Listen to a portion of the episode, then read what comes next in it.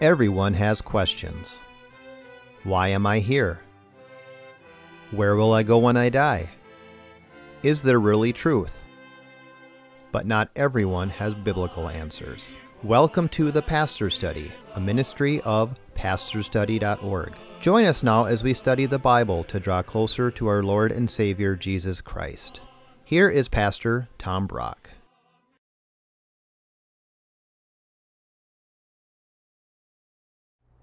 Welcome to the Pastor's Study.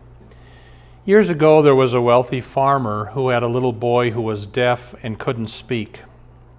So they sent the little boy to a specialty school, and one day the little boy came home, walked into the room, and said, My father. And the farmer said, If I live to be a hundred, I'll never forget the day my son called me father. well, you know, when you wake up in the morning, I wonder if God in heaven is waiting for us to say the words, my Father. Jesus taught us the perfect prayer, the Lord's Prayer. And what I want to do for this show, and this is just part one, we got to finish it next week, part two. Let's go phrase by phrase through the perfect prayer, the Lord's Prayer, and learn all that we can about God. Would you pray with me first? Father in heaven, we do want to pray that if there's anyone watching this show that doesn't have a prayer life, they rarely pray, that you will just teach them and inspire them to start talking to you every day. And Lord God, Holy Spirit, we pray that you come and speak to us now through the Lord's Prayer. We pray in Jesus' name. Amen. The first word in the Our Father is our. The word our means every Christian is part of the church. You noticed all the plurals in the Lord's Prayer? Forgive us our trespasses. Give us our daily bread. Lead us not into temptation. And why is that? Because there are no Lone Ranger Christians. Every Christian is part of the our, the plural, the Christian church. And when someone says, Well, the Bible never says I have to go to church to be a Christian, my response is, Can you find me that verse? Where in the Bible does it say you don't need to be part of the church to be a Christian? My Bible says, Hebrews chapter 10, do not forsake the assembling of yourselves together in church. So if you're not in a church, the big part of being a Christian is our, plural. You need to be part of a church. I uh, years ago when I was an assistant pastor, the senior pastor said to me one day, "Did I ever tell you how I got Roy to start coming to church?" Roy was an older guy in our church, uh, kind of an ornery guy, but he was coming to church and. And this pastor told me years ago, Roy's wife and children came every Sunday. Roy never came. So he told me, one day I went and I knocked on Roy's door and I said, Roy, don't you think you should be in church with your family worshiping the Lord? And Roy said to me, Oh, that Hope Lutheran Church, full of hypocrites. And the pastor said, Roy, room for one more. and that comment got Roy into church, and he went every Sunday thereafter. Everybody, every Christian is to be part of the church. Now and then I get a letter like this from some of our viewers. Well, Pastor Brock, I don't go to church anymore because the church is in darkness. The church doesn't understand the Bible properly like I do. And so I just read the Bible by myself. Well, then read the Bible by yourself. And what does it say in Hebrews chapter 10? Go to church. and, and then they talk about what they believe. It's weird. If you try to be a Christian all by yourself and understand the Bible all by yourself, you get into weird interpretations. Number one point, our means be part of the church. If you're not in one, find a good Bible preaching church. Go every week. Next word, Father. The word Father means God wants an intimate relationship with us, like He's your dad. When you pray, you don't have to pray like this. O thou most omniscient, omnipotent, omnipresent. I mean, when you pray, don't pray like you're praying to the Wizard of Oz. When you pray, pray to God like He's your dad, your father. God wants an intimate relationship with you. This pastor said once that he preached on the fatherhood of God one Sunday. And after church, a little boy came up with tears in his eyes. Well, mister, if God is like a father, you can keep him. He started crying, and, and the pastor said, What's wrong? Well, my dad comes home drunk. He beats up my mother. And if, he's a, if God is like a father, you can keep him. And the pastor said, Little boy, what do you wish your dad was like? Oh, I wish he'd love us and spend time with us, take care of us.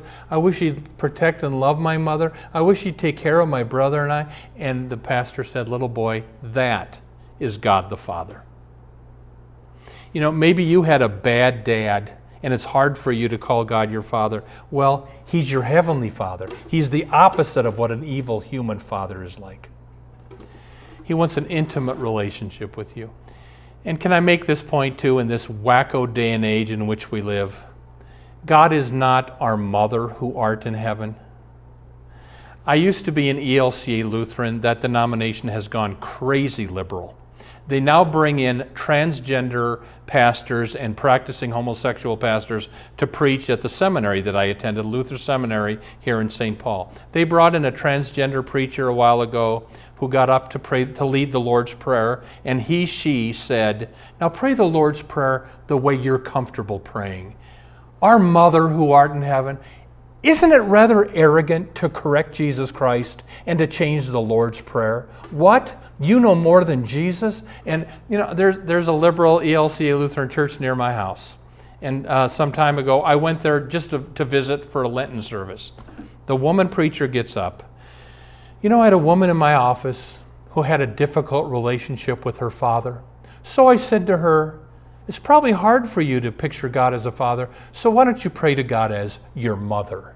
And I'm thinking, you know, this poor wounded woman desperately needs a loving heavenly father, and this woman pastor just took him away from her. Listen, God is our loving heavenly father. We don't have the right to correct Jesus and change the Lord's Prayer. Our Father. Next words. Who art in heaven. Those words means God is transcendent. That means he's separate from his creation. Uh, God made the world, but he's not the world. He's separate from his creation. God the Father, that means he's immanent and close to us. Who art in heaven means he's still transcendent and separate from us. Eastern religions tend to be pantheistic, which means everything is God. The flowers are God, the mountains are God, everything is God. Christianity, no, no. God made the flowers and the mountains, but He isn't the flowers and the mountains. So Oprah said, quote, Growing up, I used to believe Jesus came to earth to die for our sins. Now I believe He came to earth to get us in touch with our own inner Christ consciousness. That's pantheism. We're all the Christ. Ellen DeGeneres said, I believe in God. I think that God is everywhere. That's true. When I wake up in the morning, I go outside and I say, Hi, God. I think that the trees are God. I think that our whole experience is God. No, Ellen, our Father art in heaven. He's separate from the trees. He isn't the trees. Our Father who art in heaven, next words, hallowed be thy name. I heard of a little girl who prayed, Our Father who art in heaven, Hollywood be thy name. I don't think so. Um, what do you mean when you say the words, Hallowed be thy name? Well, here's the meaning. The, the word hallowed means, Lord, May your name be treated holy. Don't you get tired of hearing people say, Oh my God? I, I was watching a TV preacher a while ago. In the middle of his sermon, he says, Oh my God. You know, that's a violation of the second commandment. Thou shalt not take the name of the Lord of thy God in vain. When I was a little boy, they didn't put Oh my God on television. I know when it started. It started about 1970 with the Mary Tyler Moore show, and she started saying, Oh my God, and they've left it in ever since. Um, means no, no, you treat God's name holy. Now, so how do I do that in my life? How do I hallow, make God's name holy? follow this. There's four things that, that we do that make God's name holy. See if you can catch each one. First, from Numbers 20. See if you can catch it. Moses lifted up his hand and struck the rock with his staff twice, and water came out abundantly, and the congregation drank and their livestock. And the Lord said to Moses and Aaron, God is angry now, because you did not believe in me to uphold me as holy in the eyes of the people of Israel, therefore you will not bring this assembly into the land. Did you catch it? To hallow God's name there means to believe in me. When you believe in God, you're hallowing his name. When you believe God's word, you're, you are hallowing his name.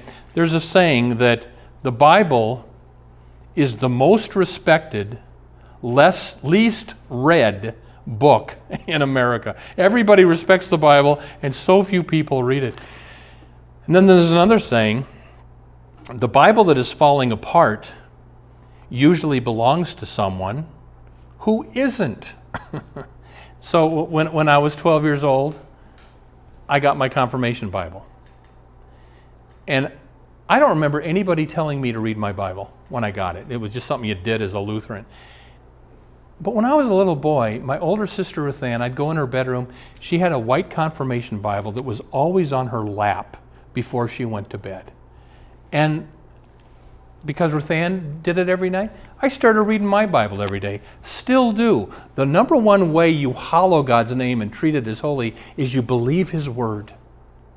Second thing you do to hallow God's name, see if you can catch this one from Isaiah chapter 8. Do not call conspiracy all that this people calls conspiracy, and do not fear what they fear, nor be in dread, but the Lord of hosts. Let him you shall honor as holy. Let him be your fear. Let him be your dread. Now, did you catch that? How do you hallow God's name there? You fear God. There's a false teaching in the church today that you don't need to fear God. Jesus said in Luke chapter 12, Yes, I tell you, fear him. God can destroy both body and soul in hell. Yes, I tell you, says Jesus, fear God. The Old Testament says the fear of God is the beginning of wisdom. There is a gravestone over in England that reads, Here lies Lord Lawrence. He feared man so little because he feared God so much. There's a story told of a young violinist. He gets on stage to do his concert, and the, he plays his first number, and it is so good, people wildly applaud. But on his face, you can tell he wasn't pleased. He does his second number. Again, wonderful job, everybody applauds, but he doesn't smile. Finally, he does his third final number. It is so good. Everybody jumps to their feet, standing ovation. But the whole time, the young man's eyes have been up in the balcony. And when he sees an old white head go, joy burst on his face. He didn't care about the crowd, he wanted the nod of his maestro. The way we hallow God's name is we don't care too much what people think of us. We care what God thinks of us. That's what it means to fear God. So we, we hallow God's name by, by fearing uh, Him in a proper way uh, and by um, believing Him in His Word. See if you can catch the next way. Leviticus 22.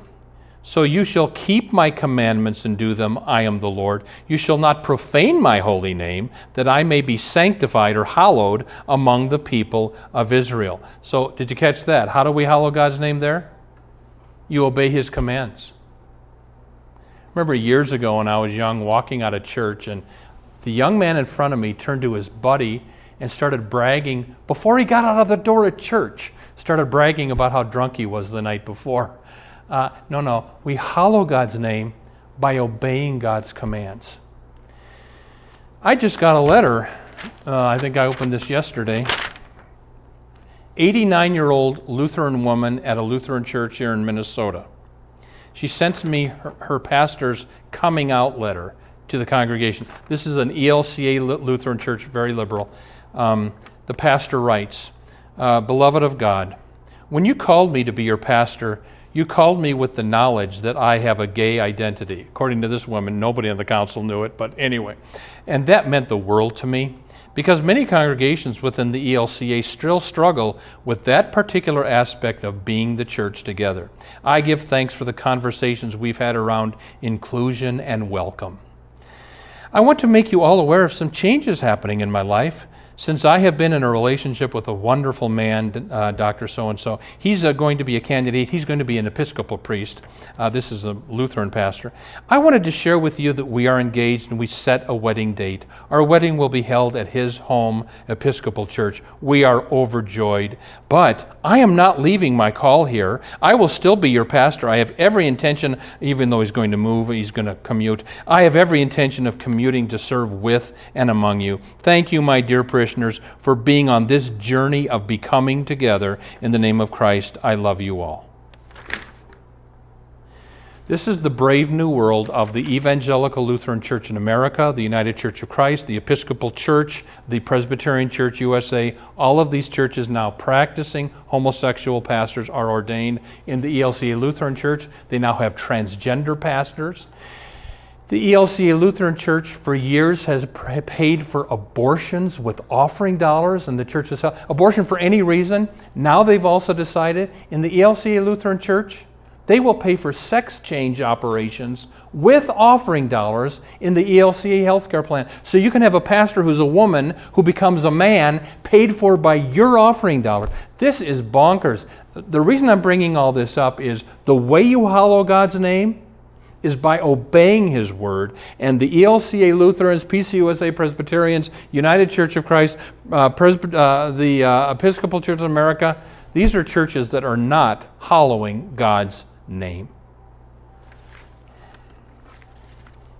Well, one, one last way you hallow, hallow God's name from Leviticus 10, see if you can catch this one. Then Moses said to Aaron, This is what the Lord has said. Among those who are near me, I will be sanctified or hallowed, and before all people, I will be glorified.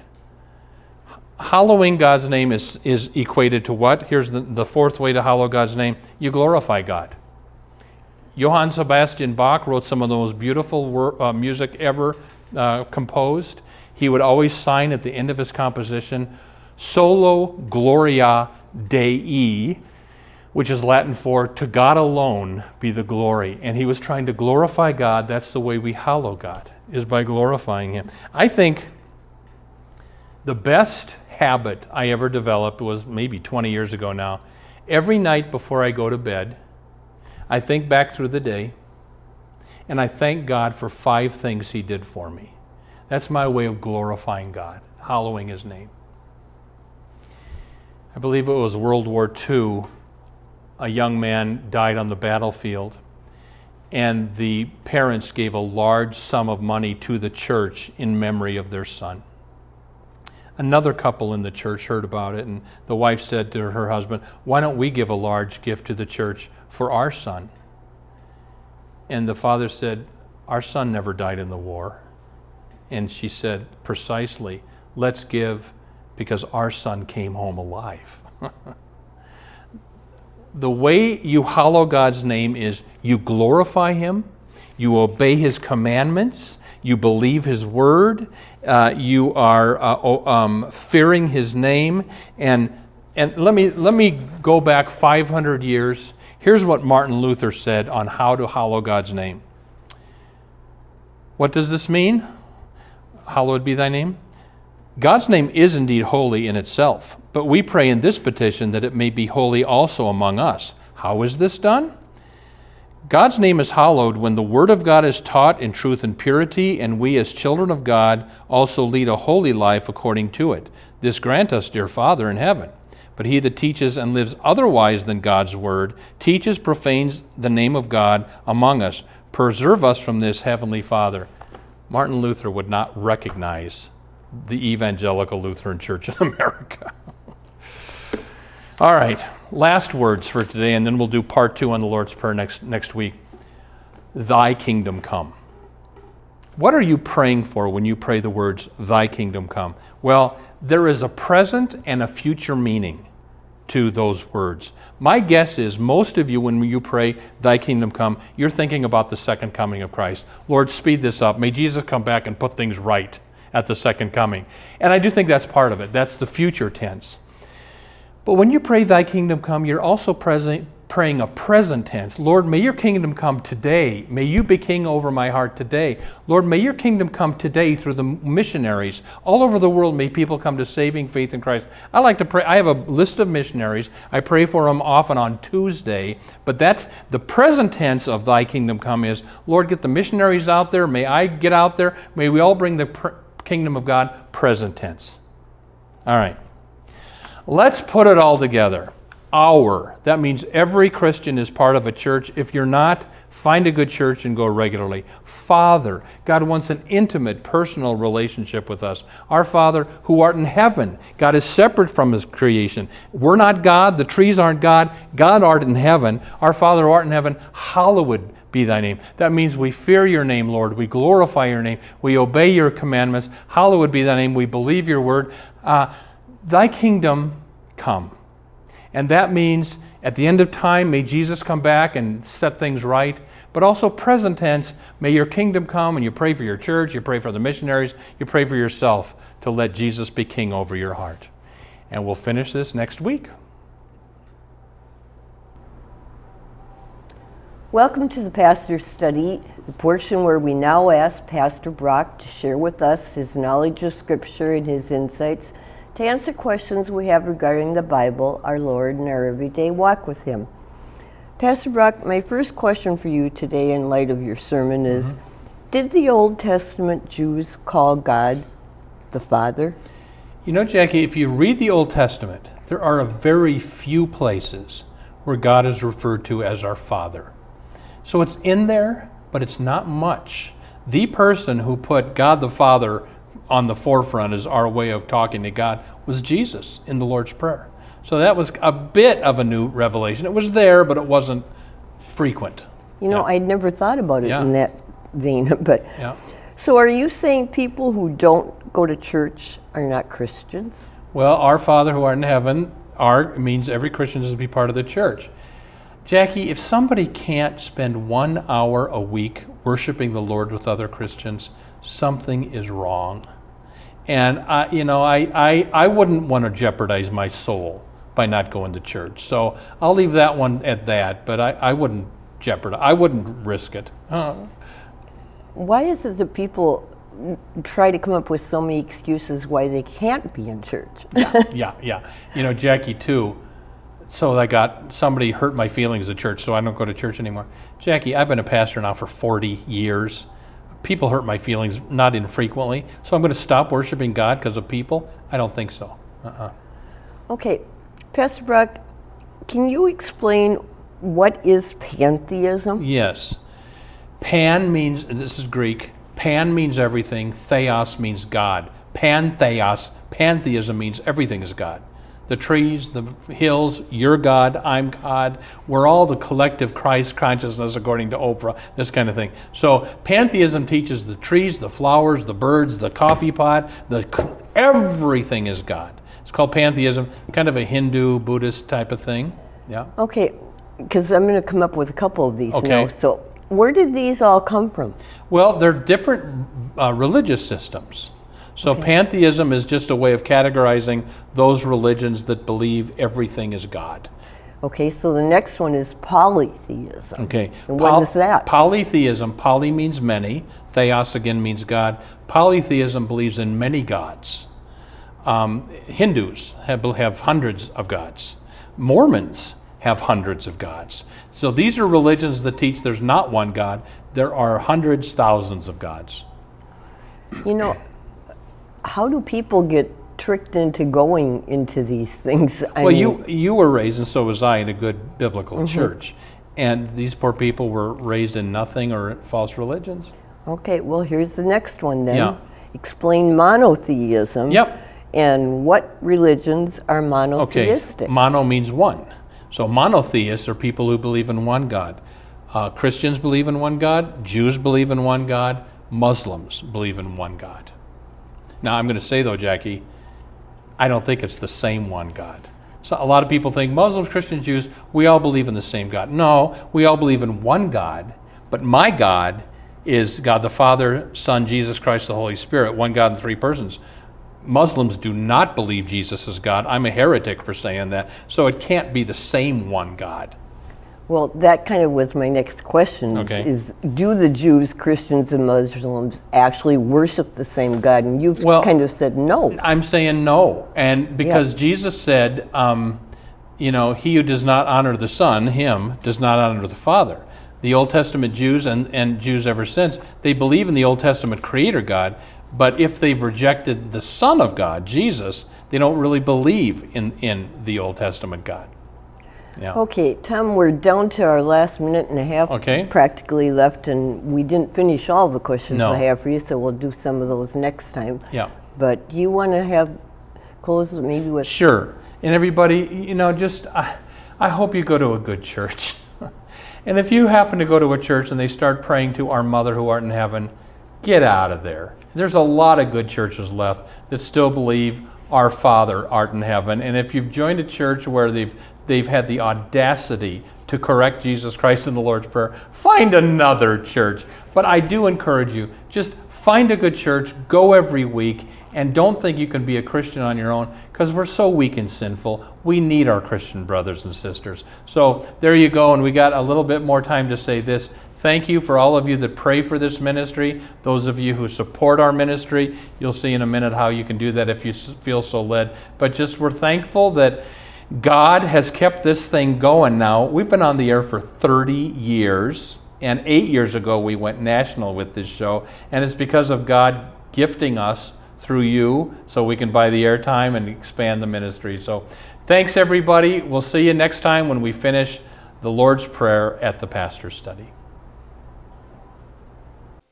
Thank you for watching the Pastor's Study. You can watch more of our programs at pastorsstudy.org. We are on the air preaching the gospel of Christ because of our generous support of you, our viewers. Would you consider supporting our ministry? You may do so at pastorsstudy.org or write The Pastor Study, P.O. Box 41294, Minneapolis, Minnesota 55441. May the blessing of our one triune God, Father, Son, and Holy Spirit be with you today and always. If you've been blessed by the pastor's study, would you consider a tax deductible gift to help us reach more people with the good news of Jesus Christ? You can donate at our website, pastorsstudy.org, two S's, or mail a check to the Pastor's Study, P.O. Box 41294, Minneapolis, Minnesota 55441. May the Lord bless you and have a wonderful week.